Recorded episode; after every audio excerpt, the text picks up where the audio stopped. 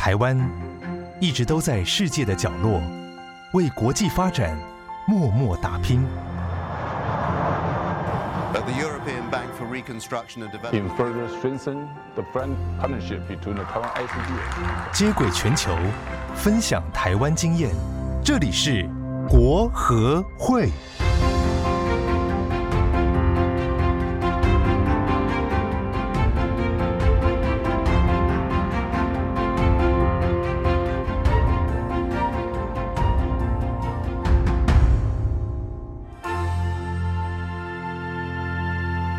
Hello， 大家好，欢迎收听由国际合作发展基金会所直播的 Podcast 节目 APEC 来自台湾援外的声音，我是哲青，我是志宏。在这里，我们透过共同参与，累积台湾国际合作发展事务的声音，告诉你他们的故事，他们造成的影响，以及世界造成的改变。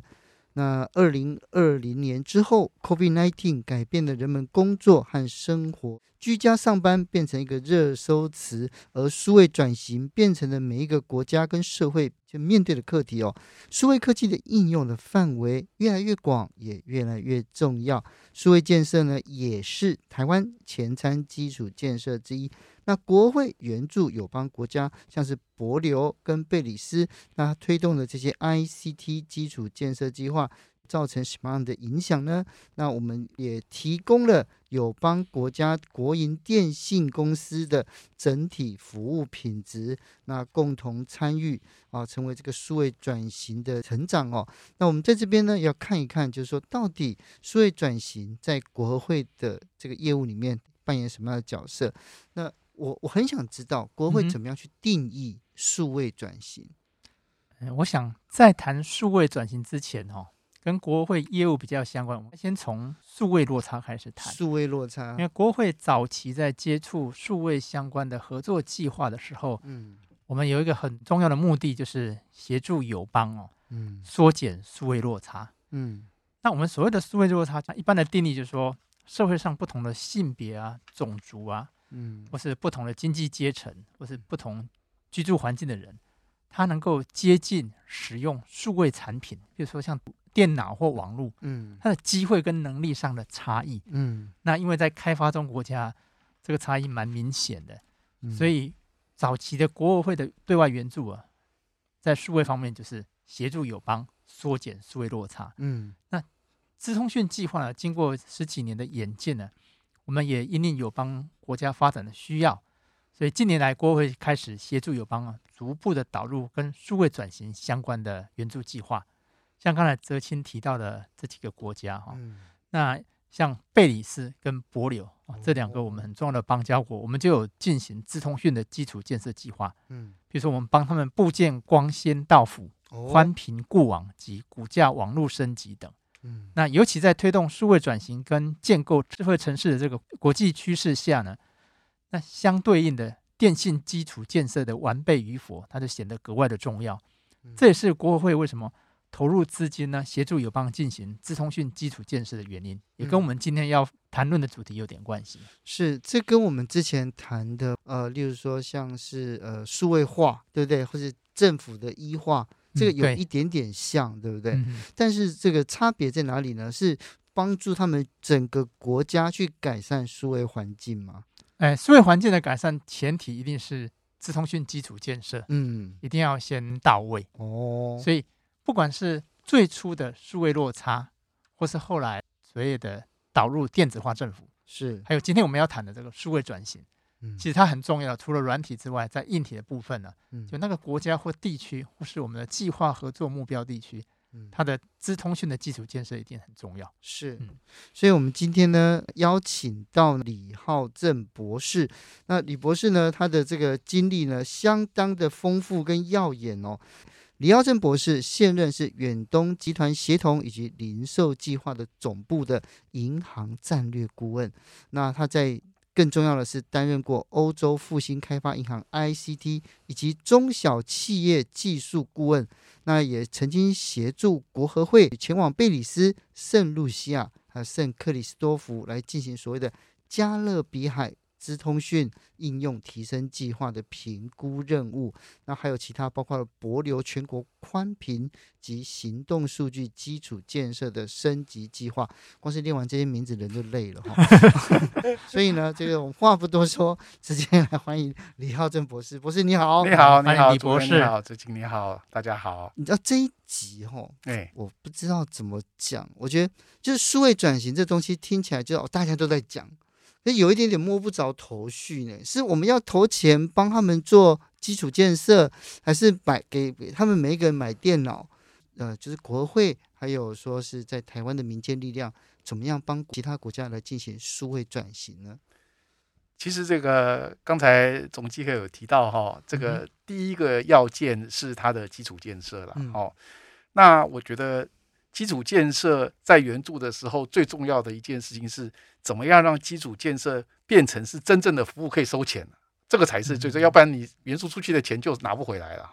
所以在帮忙数位转型这件事情上面来讲，其实我觉得国会做很好的一件事情是，他不只是要想办法去援助他还在想办法能够把这个援助的结果能够是有量化的能够收回来这个我觉得这才是重要的啦因为如果我们只是把钱丢出去，那结果什么都收不回来，那是一点帮助都没有，所以不是只是援助而已这样子所以也不是只是单单的给硬体设备，对，而是教他们使用。对，这几集我们在国会的这个访谈里面，其实我们友邦做了很多就是跟数位有关系跟资通讯有关系的服务嘛对，那数位转型这件事情在台湾我们好像没有感觉到，就觉得说生活越来越便利，然后手机可以快速的下单，所以我们难以想象说我们台湾还需要数位转型吗？那这个数位转型的经验要怎么样移植到国外去呢？其实台湾数位转型的速度是非常快的在发生的尤其是在这个 COVID 这段时间大家突然原来通通在办公室上班，通通搬到家里面去了那而且还要顾虑到治安，顾虑到各式各样的一些问题所以很短的时间真的就发生了你可能很难想象，连美国当时学生要到回家上课，结果发现很多家里面没有网络连网络都没有那这个在台湾你就很难想象了我举一个小的例子我太太跟一个这个仁爱乡的学校已经视讯教英文10年了。那视讯教英文10年是什么意思？就是他的台湾，我们即使是偏乡都有网络到他才有办法做这件事嘛所以像这样子的一个基本建设的能力是要做的。可是台湾其实不是只有基本建设啦台湾你看我可以请问主持人，现在你买东西有多少是网购的？一半以上了我没有那么多，可能别人有一半以上对，像我已经超过一半以上了所以其实我到底要讲两件事情，我觉得蛮重要的。就我觉得台湾之所以数位发展非常成功，我觉得有两个非常重要的基本要素第一个是台湾当时电信自由化的政策是非常成功的而且影响非常非常的深远这个等一下我可以有各式各样的例子来讲为什么我们的电信自由化的影响有多深远第二个就是台湾真的政府很重视普及服务这个普及服务一直是交通部一直是这个 NCC非常重要的一个施政的重点那这一两个重点其实是非常基本的影响了台湾的整个数位能力那当电信开始自由化之后，你就有好几家电信公司在营运了对，今天不是只有中华电信了，有远传电信有台湾大哥大也有台湾之星也有亚太电信对，服务提供的角度来讲，你就不是只有一家公司你就彼此有竞争可是电信有一个很重要的东西叫互联你不能各自做一个网络大家自己来搞，不能这样子。当时我们花了很大力气去做互联这件事情所以不会让既有的业者过度的展出它的时段对，那但是也让新的有很快的起来的机会这个是非常非常重要的。然后第二个就是普及服务，就台湾政府很努力的，其实 NCC 想出一个很聪明的方法，什么方法呢？他做了一个基金，他说你每一个银行每一个电信业者都要 contribute 到这个基金里面来如果你去做普及服务你就可以从这个基金里面拿钱出来去做所以也就是说这个城市里面我们有很多服务就大家摆一点钱，那远传电信想去这个仁爱乡做一条网路，当然是为了仁爱乡专门做的。如果你让他自己出钱，这个很困难。但是我们现在有个基金，远传你可以从这个基金拿钱去做这个，所以各个电信业者变成有办法、有能力去做这个补给服务。这个是政策上很聪明的地方，你就变成让政府有机会鼓励业者自己去做。那能够享用，然后让我们的偏乡都可以享受这样，所以这个我觉得这个是真的是太重要的两个政策，我们做得非常非常的好，让我们走得这么的远。今天我想不会有人再问说，你家有没有这个无线网络，有没有有线网络，没有这种问题了。现在只在比是5格还3格还2格，或者1格，不会有没格这种事啊。对，就频宽有多大这样。对，你比的不是有没有啊，你比的是多少，好不好，格数多不多，这个速度快不快。对，我觉得这个都是很基本的。我们今天走这么远，这些政策都有非常非常深远的影响。对啊，刚才李博士提到这个，譬如说台湾中南部这种偏乡那种数位落差，然后提升数位落差缩减还有提升的情形，这就让我想到，因为之前国合会我们响应那个 APEC 计划，那个时候我们在 APEC 倡议就是帮这 APEC 的会员国缩减数位落差，所以那时候我们在很多国家也成立所谓的 ADC 吧，就是数位机会中心。那运用台湾这种缩减数位落差、偏乡缩减数位落差的观念，在一些重点国家的重点地区就成立这个数位中心，让当地的这个居民或者小朋友可以来接触数位产品，然后当然有一些包括一些基本的基础建设。我觉得这个偏向这一块台湾做得很好，所以当初我们在 APEC 倡议的时候，很多 APEC 的会员国他都很 appreciate， 所以我们也这样做。国会当初也有幸参与这个计划，这引起我当初想到这个，我们曾经这个美好的仗也曾经一起打过。这个我可以跟总经理报告一下说，其实我们有一件事情可以做得更好，我们可以教那一些施政的人怎么把这个政策做对来。这个是政策的问题，大家都知道偏乡需要网络，你说哪一个国家去，你跟他讲说，你们偏乡需要，他会说我不需要，但是怎么做，这是一个经济的问题。你怎么把这个经济的方程式，在台湾做对的经济方程式，告诉他们怎么做这件事情，所以他政策变成可以有效的自己发挥下去，而不是政府拼命再拿钱出来做。那这个就会对，其实台湾就是这个在成功的。我们不是天天从政府拿一大堆经费去盖网络，不是这样做出来的。举例来讲，我们是靠这个开放的政策，大家竞争出来的结果啊，这些开放政策的结果，怎么样让它变成是一个有效提升社会数位落差的一个降低数位落差的一个工具，而且是整个社会竞争力的提升，这件事情我们的政策是做得很好的。我觉得我们不是只是可以卖硬体、卖软体、卖服务，我们还可以教他们在政策上怎么做，要帮业界建立很友善的竞争市场。对，这个是政策啊。我举一个简单的例子，在贝里斯他们电信开放的时候，开放了2家电信公司，第2家电信公司做好了以后，第1家电信公司你不能连，不能连啊，不能互联啊。那请问新公司怎么办？就好像一间做 GSM， 一间做 PHS 一样。Apple 跟 Android 没有，它是2个 GSM 网站，它不让你连啊。那它所有其他电话它都不让你连，那是请问那意义何在啊？对，那请问意义何在？最后那家就很不容易做了可以连短讯，就这样了。那第2家就完全没有机会了嘛。所以这个是政策。这个是政策。所以在这边可以看到，就是说，这每个国家如果要发展它的硬实力跟软实力，实际上数位转型是非常的重要。博士，你因为国合会的案子到海外去评估完了之后，你会就是他们到底要做哪一些事情呢？其实当时我去这个中南美洲的时候，这个国合会是有，其实当时已经有很多 ICT 的案子在各个地方了。当时我们去的时候是帮忙看哪些地方这个每一个案子在进行的方向上面有没有可以在帮忙的地方这样子。那其实我去的时候我蛮感动的，我们其实国合会有很多人，不管是他们合约的厂商或是他们自己的人，是长期的住在那个真的是很远的地方啦。现在他们要面对的不是只有数位落差，还有观念误差、语言的误差，还有各式各样文化上的误差，你必须要克服这一些不同点，然后把数位的观念带进去。其实我看到他们，我是很感动啊，因为我觉得他们在那边影响的不是带了硬软体进去，而是教会了很多人。嗯，真的是教会了很多人。是，哦，所以我觉得这个才是我们在计划当中，除了金钱、除了物质上的帮忙之外，那个软的部分，那个人与人之间的沟通，跟人与人之间的互动，其实是我觉得国会最近做的很成功的一些地方。这样，我们可以了解到，就是其实发展中的国家也相当重视电信产业的发展，如何呢？在这个电信产业发展的过程中，也可以推动他们的数位转型。我们先休息一下，马上回来，更精彩的还在后面。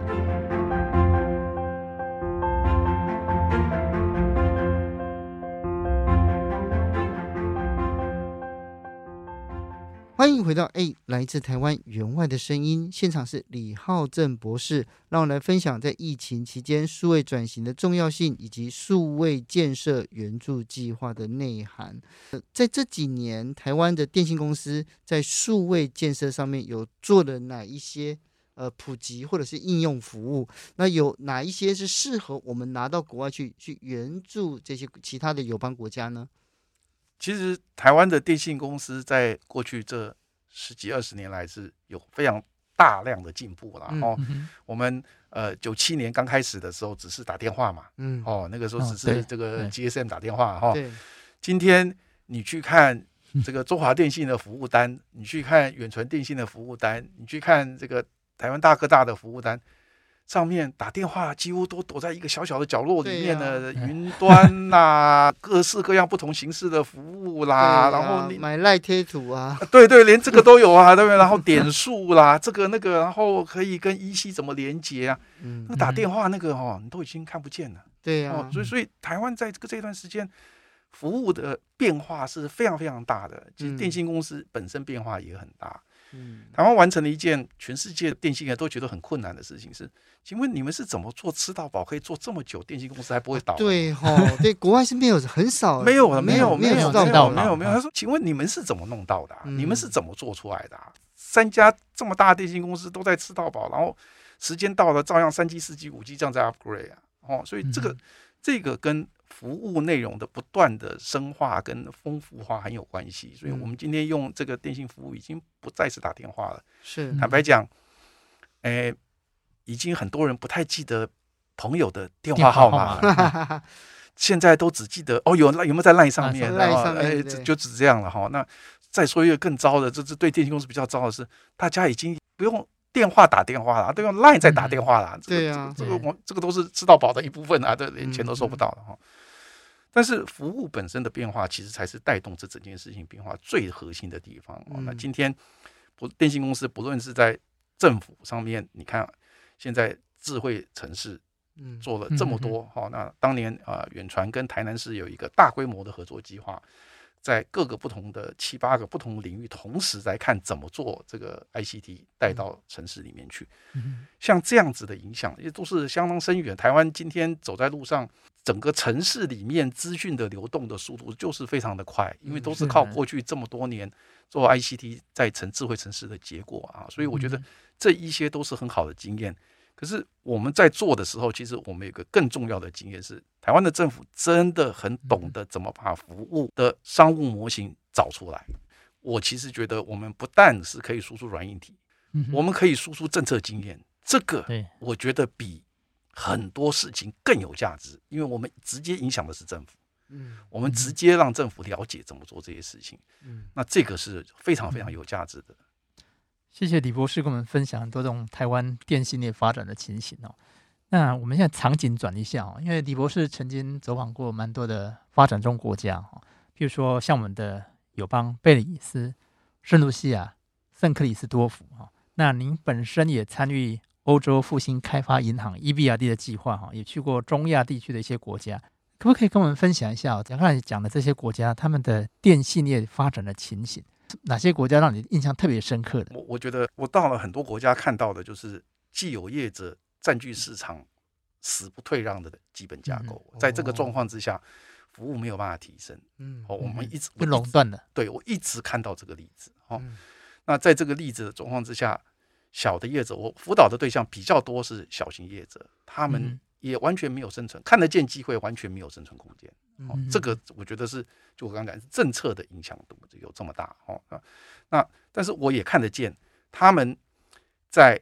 比较困难的环境之下，采用新技术的这个很活跃的态度。哦，所以像他们现在很努力的在用这个比较便宜的光纤，怎么样把这个室内，这个城市里面的用光纤把它涵盖起来。这个台湾因为很进步的，所以我们不一定用这些便宜的光纤 solution， 但是他们就尽量在用。所以我就看到他们很努力的在做这些事情，因为他们都知道这个的重要性，只是他们在政策上面真的太缺乏了。政策怎么去鼓励，政策怎么去帮忙让这个服务真的起来，而最后出来的政策都是保护既有业者，就完全没有办法变成台湾现在这个样子。所以在数位转型上面，需要各式各样的系统整合的能力，然后包括了硬体的生产实力，这也蛮重要的。不过我回归到这个仲哥身上，就是国合会在推动就是国际援助里面的数位转型，还有哪一些是刚才我们没有提到的呢？其实我们蛮多数位转型都跟公共服务有关，跟公共服务有关，因为毕竟我们是就是国际开发援助嘛，所以援助对象都是优先都是对方的公务部门，所以一方面让他觉得，第一个建立很好的联络管道，提升公务部门的这个能量，然后他可以制定好的政策。所以我们在做这种数位转型的第一个公共部门，就像一开始我们讲的电子化政府这一块做很多，那因为电信产业或资通讯产业要变成一个产业那不是单单只靠援助就有办法。对，那国家要有自己的产业的土壤，就像台湾的资通讯也是经过几十年当初是策略性产业，今天才有办法靠它走过半个世纪的辉煌刚刚李博士提到政策，我觉得我非常认同因为政策可以影响的层面很大，好的政策或是好的市场机制才能让那个产业活跃起来。台湾就是有这样，但是很多国家因为它的政治环境不一样，它有它可能历史包袱，或是就社会结构也不大一样，那很难一朝一夕它就有办法改变。所以呢，最后面就要请李博士来跟我们分享，在海外这些工作服务里面有哪一些特殊而难忘的经验呢？去海外跟这些不同的企业互动，我觉得它都经过一个 cycle， 这个过程通常是我去了以后，第二次、第三次之后，我就会觉得我为什么来这里？因为实在是沟通起来很困难，他们账做的乱七八糟的，然后连一本好好的这个 accounting book 都没有办法给我看，那我也不知道他们真正的财务状况是什么。有时候常常问我自己在为什么在这里。可是最后几次，当我们真的能够跟他讲得清楚，说你这个事情要怎么做，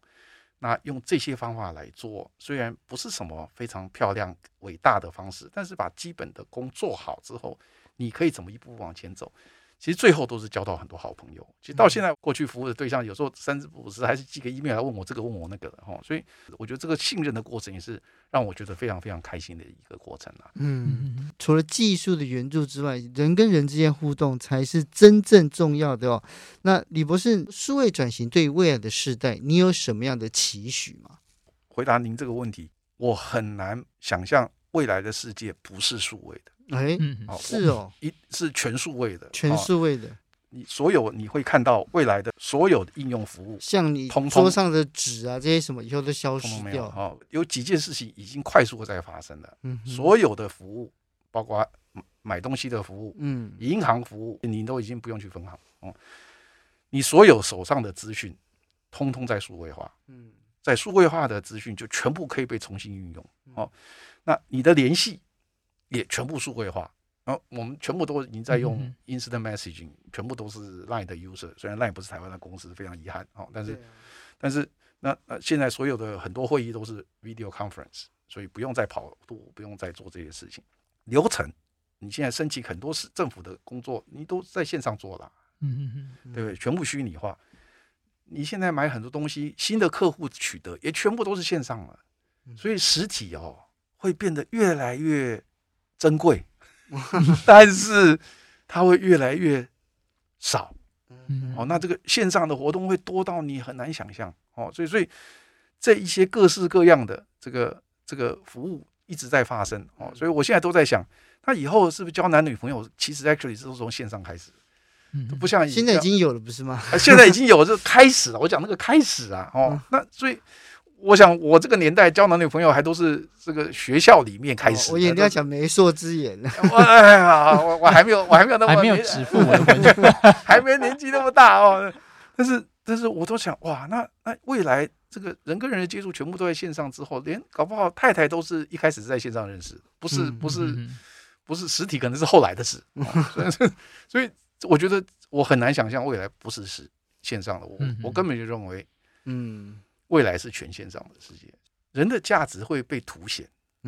哦，你以前因为我需要去开会，所以我就要移动，对，现在我移动是因为我真的需要来这里跟你见面，是就这个见面的重要性是造成移动的原因，而不是移动的本身。人的关系其实我觉得是越来越珍贵越来越紧密的，那你因为那些一般的关系你都可以用线上的方式来处理，是，哦，那另外一方面就是我们接触到的事情会越来越多，接触到的资讯会越来越多，而且因为这样的一个资讯的快速的发展，整个社会的民主化的程度也会越来越高，因为你没有办法控制资讯，你没有办法影响单一的资讯来源，你就是快速的在发展。你像我们现在转载一个 Facebook 上的东西，转载一个 LINE 的东西，可能都是以秒在算的吧，一出来就是几万通几十万通就散出去了，那个根本没有办法。所以我觉得这一切都是非常正面的，一个社会越来越活化，哦，一个社会能力越来越强，哦，反应的速度会越来越快，哦，那这个都是我觉得是基础的能力一直不断的数位化的提升的结果，是，哦，那到了去年美国开始这个 work from home 的时候，啊，school from home 的时候，突然一直在讲没有电脑没有网络，我那时候就在听，我在想，哎，我很难想象我们数位落差政策造成这么大的影响，因为就像我讲，我太太都已经跟仁爱乡的原住民小学就是线上教英文教了10年了，对不对？那这个是电脑跟网络都要有才能线上教英文教10年啊，不是教1年啊，对不对？那结果美国学校连上课都有困难，所以我觉得这些都是台湾很值得骄傲的地方。是，上次我们跟志宏哥在聊天的时候，讲到说李开复那个人工智慧之父，对不对？对，他不是去开会，他说去年开了，去年因为疫情的关系，他参加了1400场的线上会议，但是没有交到一个朋友。是啊，这反差很大，这反差很大。所以在这里面就人跟人之间连结要怎么建立？那这个不仅仅是，而且 ICT 基础建设的提升跟改善，那未来国家社会产业经济发展，人在里面扮演的角色，其实需要重新再思考的。哦，那就像刚才李博士讲到的，就是人跟人之间的关系会越来越紧密，但是要怎么建立，这才是这个重要的课题哦。就像我妈妈常讲的，钱可以解决的事情用钱去解决，我们要花时间去解决钱不能解决的事情，对不对？哦，所以数位转型里面呢，它有分成2个不同的部分。那今天李博士跟我们讲的是第一个部分，就是透过技术的合作，然后呢国家之间的连结，我们怎么样来加速就彼此的数位转型，但是数位落差要怎么弥补，人在里面扮演重要的关键。那今天非常感谢李博士来现场跟我们分享，谢谢你，谢谢李博士，给我这个机会，谢谢。那想要知道更多台湾推动国际发展援助的故事，也想要了解这个经济开发遇到永续发展的结果是如何呢？请准时收听下一集，下一集将由方立行教授来告诉我们何谓国际合作来推动永续发展。最后也不要忘记来订阅我们来自台湾援外的声音。我是哲青，我是志宏，我们下次再见喽，拜拜，拜拜，谢谢。